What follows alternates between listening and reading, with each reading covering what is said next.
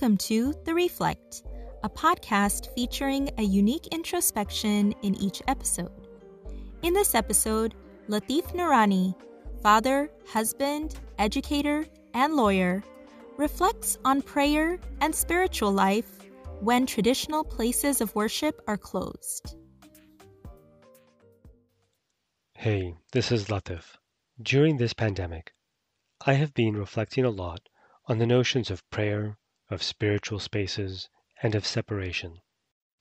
So it is my great honor to have a few minutes on the Reflect podcast to share some of my reflections with you. And if you'll indulge me, I'd like to start by telling you a little story. There was once a merchant who decided to embrace the spiritual path.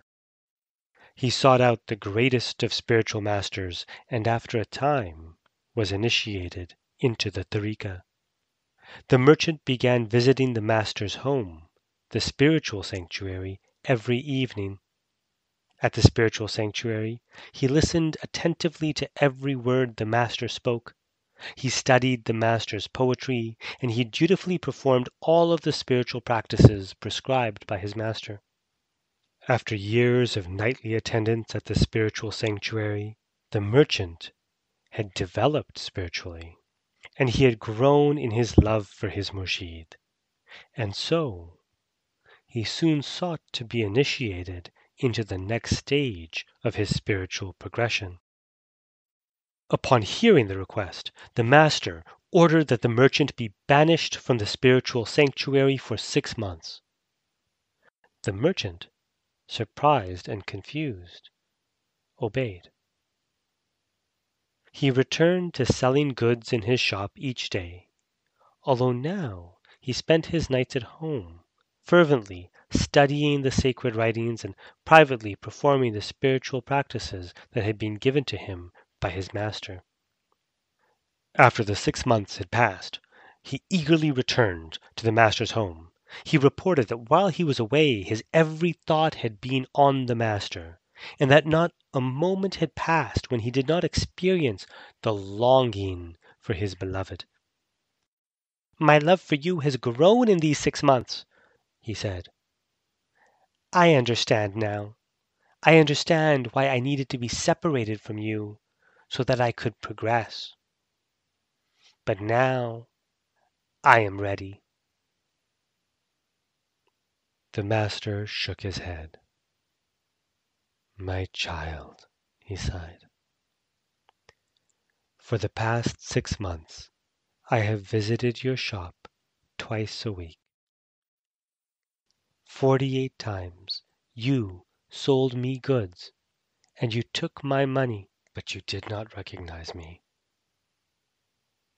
You claim to have been longing for me, but in your partitioned life you fail to recognize that I was with you the whole time. As I record this, places of worship around the world remain closed to worshippers. Churches, synagogues, and mandirs alike are now empty shells, bereft of the believers that usually fill their spaces. So too are the many Muslim spaces of worship, zawiyas, tekkes, khanaqahs, and of course masjids. As an Ismaili Muslim, the closure of Jamaat khanas has had a profound personal impact. At first, I thought it would be terrible. I was worried that my faith would be set adrift without the anchor of Jamaat Khana in my life. But, to be honest, the last eight or nine weeks haven't been all that bad. My family is praying with more unity and peace and regularity than we ever have before. Morning prayers aren't rushed through anymore, squeezed in between brushing the kids' teeth and making their cereal before we race off to school.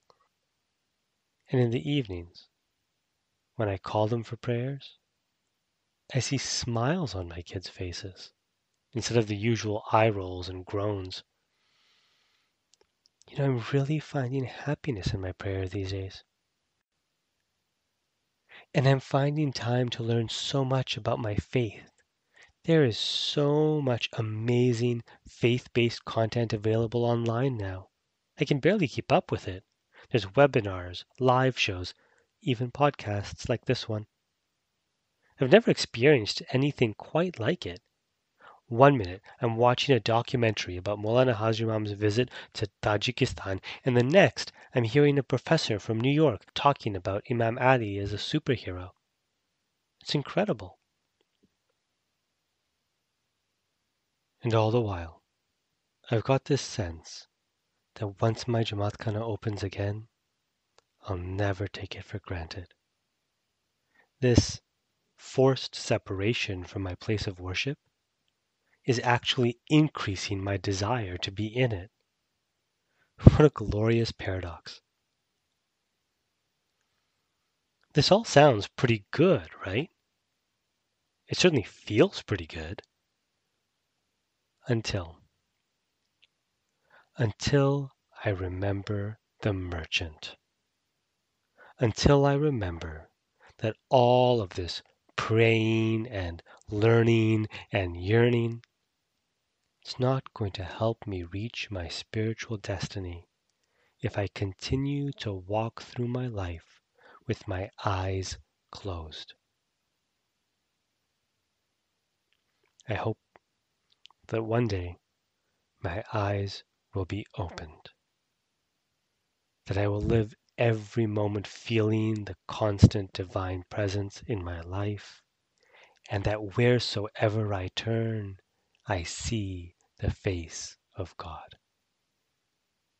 It is my deepest prayer that such vision is granted to each and every one of you.